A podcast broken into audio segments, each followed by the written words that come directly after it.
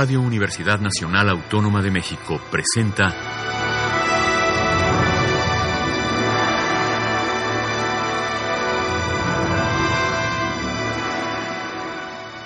Hacia una nueva música.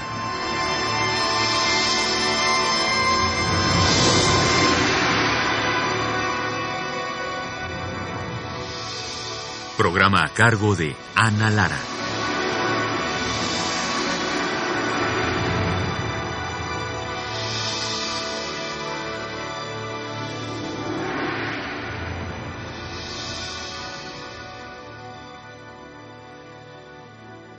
Muy buenas tardes, bienvenidos a Hacia una nueva música. El día de hoy, con mucho gusto, les quiero presentar a Alejandro Romero. ¿Cómo estás, Alejandro? Muy bien, muchas gracias. Buenas tardes a todos. Bueno, un poco agripado, pero... Un poco agripado, sí, pero bueno, todo bien.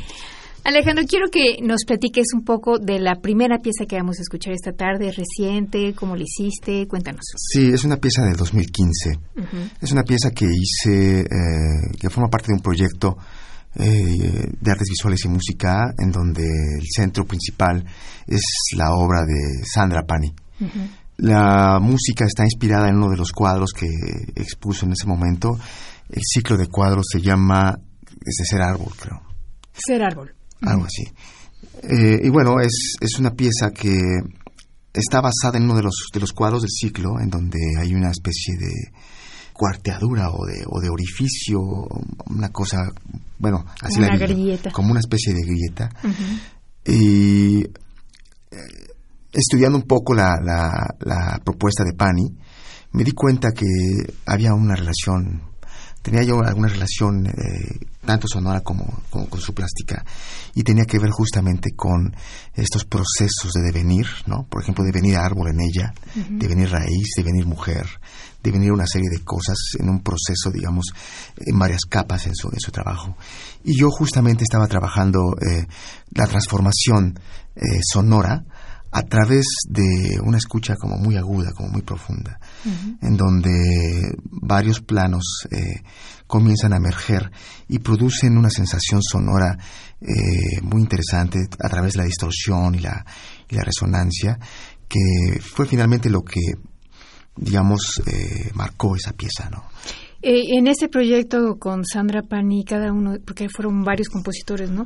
¿Cómo, cómo eligieron la obra ustedes o, o era la obra en general o cómo, cómo fue? el Ella contactó a, a una serie de compositores. ¿no? Y en mi caso personal, eh, yo, yo, yo hablé con ella y empezamos un poco a dialogar, ¿no? Con respecto a lo que hacía y con lo que yo veía de su trabajo. Ya después yo me di la tarea de, de un poco ver lo que estaba, lo que estaba proponiendo en obras anteriores, que era definitivamente un trazo, digamos, de, de lo que ha venido haciendo en los últimos años. ¿no? Entonces, eh, lo que yo hice fue solamente eh, empaparme un poco de lo que ella estaba haciendo. Al final quedó esta obra en... eh, eh, eh, ella la escuchó y quedó, quedó como que muy satisfecha. Y fue interesante porque yo estaba muy preocupado en ese momento sobre aspectos que tienen que ver con lo que deviene, con el devenir, con los procesos de transformación, de, en este caso de la materia sonora. ¿no?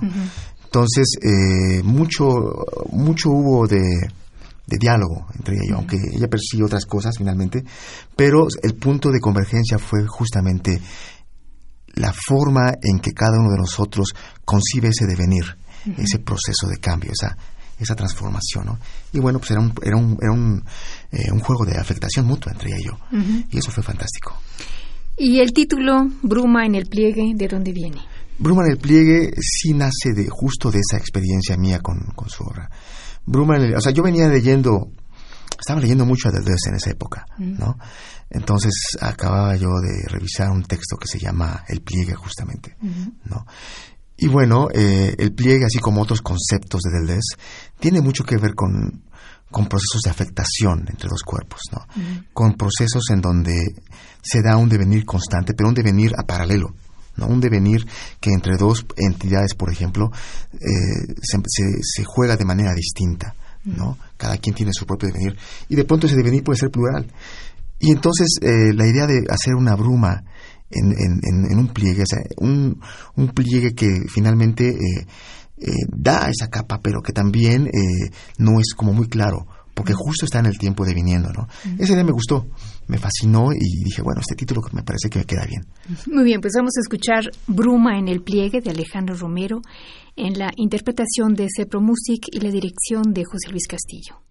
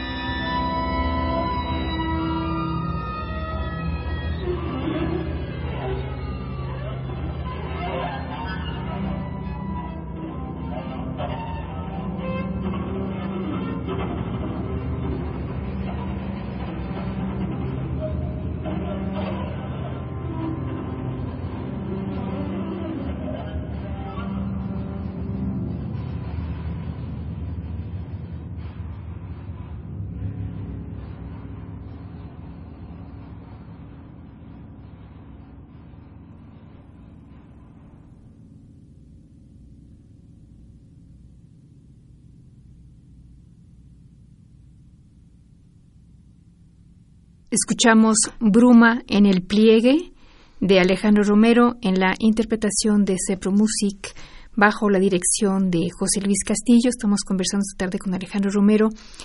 Alejandro, eh, la siguiente obra que vamos a escuchar se llama Moonchild y es para dos flautas y electrónica. Cuéntanos eso y cuéntanos también eh, qué tanto qué tanto la electrónica ha transformado también tu lenguaje, porque la pieza anterior que escuchamos a veces da la impresión que justamente estamos escuchando una pieza electrónica, ¿no? Claro, sí, sí, definitivamente la electrónica ha sido un parteaguas, yo creo, en mi en mi aventura como escucha, ¿no? Eh, yo creo que es inevitable de pronto ya eh, pensar en la música sin estos sonidos que de pronto uno puede encontrar con la electrónica. Y el caso de, de, Moonshine es una pieza que escribí en 2017 en una estancia que tuve en Buenos Aires. Em, fue una estancia muy, muy, muy, agradable. Trabajé con un ensamble de chicas que se llaman May. Ellas son este, un dueto de flautas muy, muy versátiles y de muy buen nivel. Eh, fue un trabajo conjunto. Eh, eh, yo hacía algunos bocetos y los revisábamos y paralelamente las grababa y hacía trabajos con, con, un editor. ¿no? en ese caso trabajé con, con Audacity, con Logic, prácticamente. ¿no? Entonces, la pieza finalmente quedó terminada en, la estancia, la, la, presentamos un poco allá eh, y pues es una pieza que prácticamente lo que busca es eh, un poco parecida a la otra, un flujo constante, en constante transformación, ¿no? O sea, es un flujo en donde eh, la familiaridad del material siempre está presente y la electrónica hace un juego como complemento, ¿no? Pero siempre tratando de complementar digamos, el proceso. Entonces, eh, efectivamente, eh, la, experiencia con la electrónica eh, determina o ha determinado en mi música de cierta forma ciertas formas de trabajar los procesos, cierta manera de buscar las estrategias compositivas para lograr un arco, digamos, un poco afectado o parecido a, algunos procesos que de pronto busco en la electrónica, ¿no? es muy rica la electrónica, o sea, uno, uno puede encontrar muchas cosas.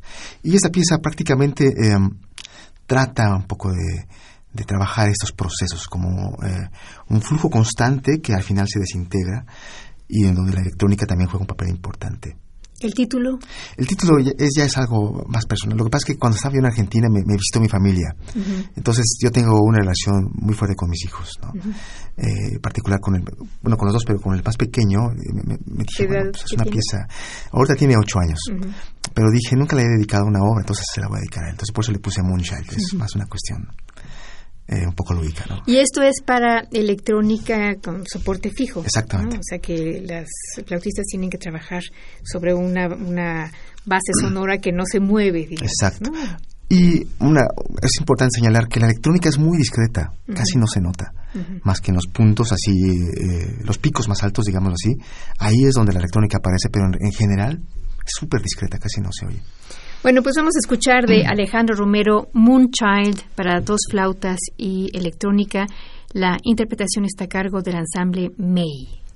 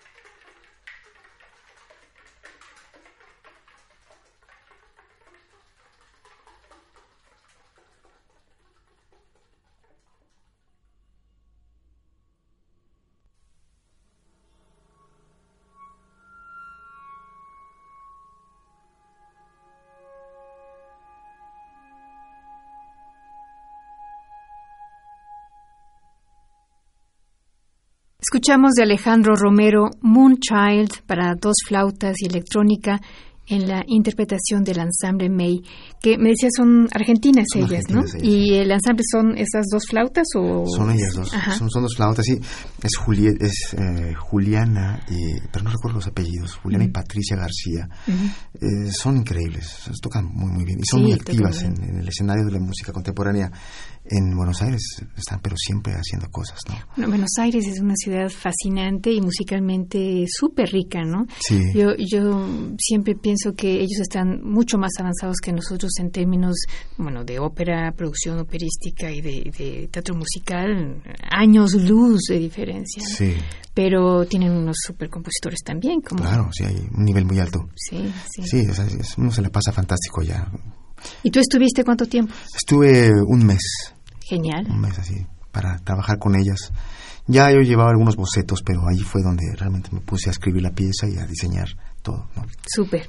Bueno, la siguiente obra que vamos a escuchar es una obra otra vez para electrónica, pero en este caso para violín y electrónica. Exactamente. Cuéntanos de esta pieza. Rarum es una pieza em, que escribí a finales de 2012, 2012 em, y originalmente iba a ser una pieza con eh, violín y, electrónica, pero con procesos en vivo. Era la idea original, ¿no?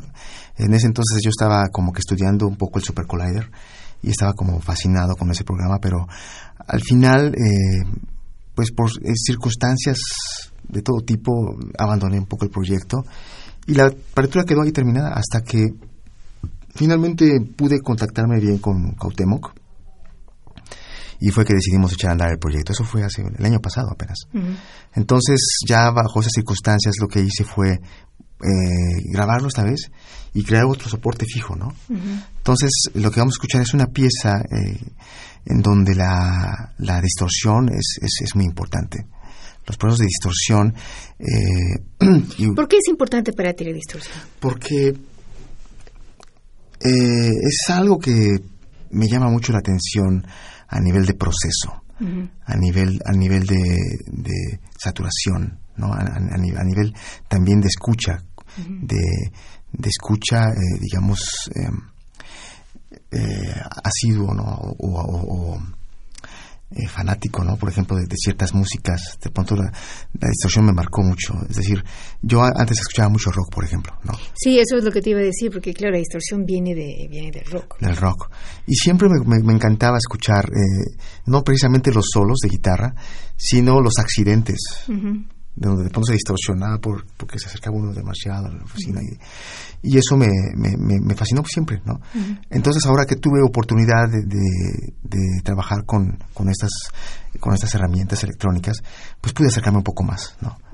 Y entonces, ahora, eh, justo ahora, eh, la distorsión juega parte de, mi lenguaje musical, no como una, como, como una eh, como hablar del rock, ¿no? O como ponerlo, sino más bien como parte de mi, de mi escucha, de mi imaginario, ¿no? Y entonces... Eh, Porque también la distorsión implica una, una mayor complejidad en el sonido. Exacto. Hay que, si, uno lo va a trabajar desde el punto de vista acústico, necesita trabajarlo de cierta manera, ¿no? Generar una serie de capas, ¿no? Generar una serie de procesos, de movimientos que finalmente generen esa distorsión o generen esa deformación del gesto, ¿no? Y la deformación del gesto ah, eh, en general, en términos también plásticos, me encanta. ¿no? Es algo que también visualmente me gusta mucho. ¿no? Y bueno, pues esta pieza trabaja un poco eso. Bueno, pues vamos a escuchar Rarum de Alejandro Romero, una pieza para violín y electrónica en la interpretación de Cuauhtémoc Rivera en el violín.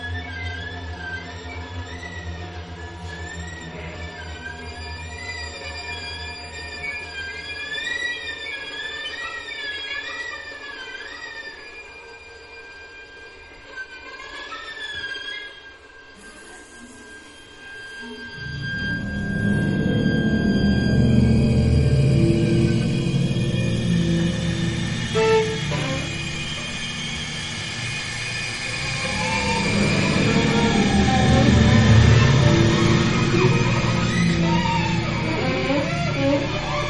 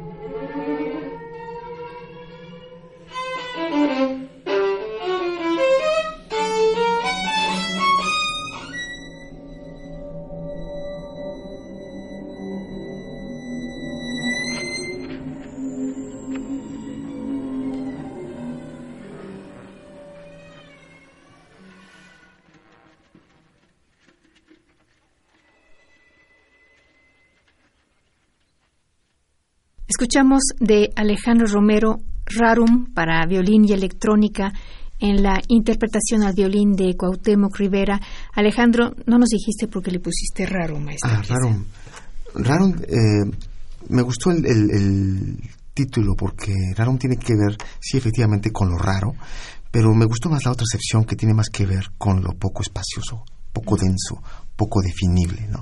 Entonces, eh, pensar un poquito en eso me, me permitió eh, hacer clic, digamos, con el título y, y trabajar una pieza justamente que, que, que siempre trabaja en la distorsión, en la poca definición de una línea, propiamente, ¿no? Básicamente por eso. La siguiente obra que vamos a escuchar se llama Kalina. Cuéntanos de esta obra. Kalina es una pieza que escribí en el 2014. es una pieza eh, basada en un personaje de una novela de Mirolad Pavic que se llama El Diccionario Hazaro. Kalina, eh, digamos, es, par- es un personaje de uno de los, de los relatos que están ahí. Y em, yo hasta hace tiempo hice una ópera sobre también un texto de ahí que se llamaba eh, Lenguaje de Petcuti. No, se llama, perdón, eh, El espejo lento. ¿no? Entonces, en esta ópera, Kalina forma parte también de esa ópera, ¿no? Pero nunca se tocó, la, la- la terminé guardando.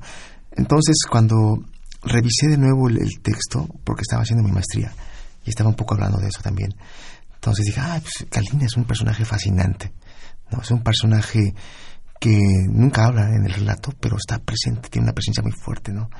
Entonces decidí hacer esta pieza a partir de ese personaje, ¿no? Es una pieza que le escribí a Mónica López Laud, es para flauta Petzol, un instrumento maravilloso, muy raro aquí en México. Sí, cuéntanos un poquito. Es un, sí, es cuadrado en primer Es lugar, una ¿no? flauta enorme, de la familia de las flautas enormes. Cuadrado, yo creo que debe medir como unos, unos 70 más o menos. Y tiene la posibilidad de generar una serie de sonidos graves y generar una serie de armónicos que no, no los encuentras en cualquier otro instrumento. Entonces lo que yo hago un poco es capitalizar eso en la pieza, ¿no? O sea, trato de explorar, digamos, el registro grave y la, y, em, y la producción también de armónicos y lo aprovecho, ¿no? Entonces eh, la pieza tiene un corte muy, eh, muy a, a diferencia de las otras piezas que acabamos de escuchar, eh, mucho más cantable, sumamente cantable. Todo el tiempo se- está, hay un canto que está presente y que es complementado con la electrónica. Ahí la electrónica sí es un complemento, básicamente. No busqué otra cosa, ¿no? Bueno, pues vamos a escuchar a Mónica López Lau en la flauta Petzol interpretar esta obra de Alejandro Romero que se llama Kalina.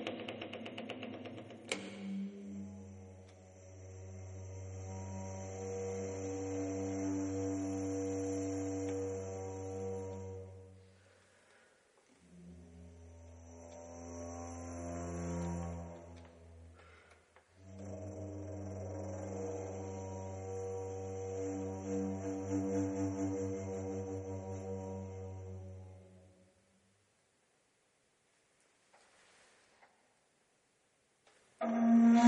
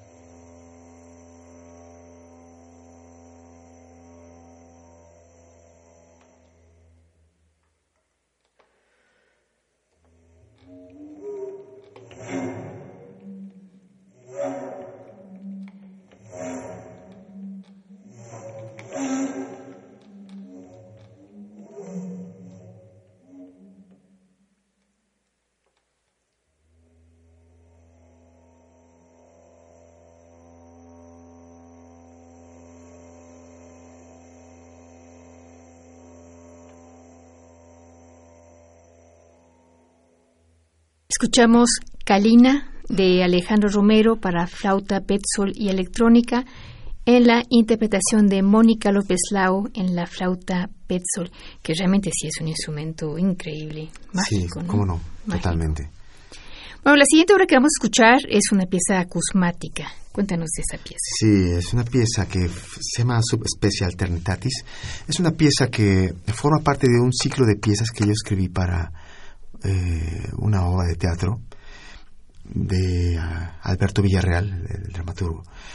Eh, es una pieza que un poco trata de, de reflejar eh, la trama que se vive en, esta obra, que se llama Memorial, ¿no? Entonces, forma parte de ese grupo de piezas.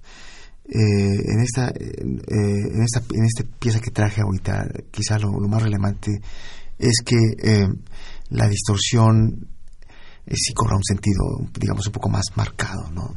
Es una pieza que trabajé a partir de muestras de platillos y a partir de ahí hice todo, ¿no? Entonces eh, quise traerla para compartirla un poco porque no es, casi no, no, es, no, la, no, la, he puesto pues al público. Pero bueno, pues es, es, una pieza que surgió justamente de esa experiencia teatral con Alberto Villarreal. Vamos a escuchar entonces Subspecie Eternitatis de Alejandro Romero, una pieza acusmática.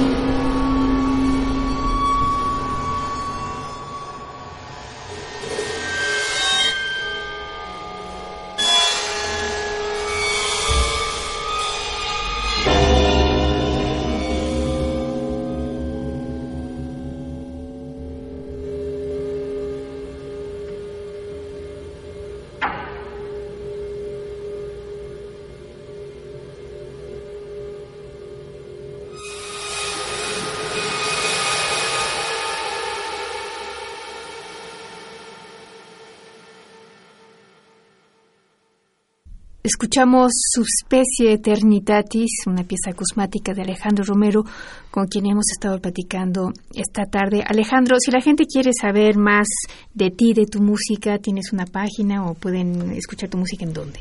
Sí, tengo una página. Mi página es www.alj, ah no, punto Alejandro Romero y.com. Esa es mi página. Y también en SoundCloud o sea, búscame como Alejandro Romero y ahí aparece. En YouTube también hay cosas mías. ¿Y qué proyectos tienes Ahorita acabo de terminar una pieza para cuarteto de saxofones que se va a hacer justo en Argentina con un ensamble que se llama Tsunami. ¿no? este, la acabo de terminar hace unos días. Entonces eh, voy a empezar ahorita una pieza para percusión con electrónica también.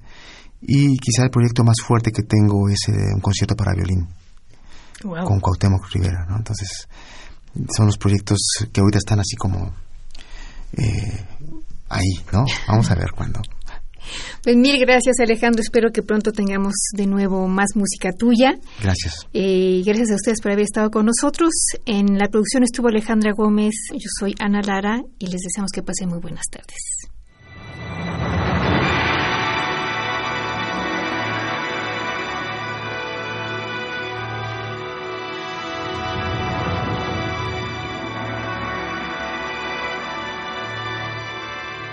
Radio Universidad Nacional Autónoma de México presentó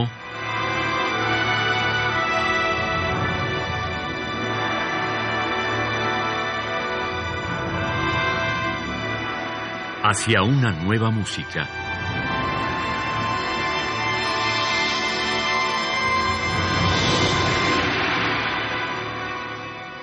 Programa a cargo de Ana Lara. Radio UNAM. Experiencia sonora.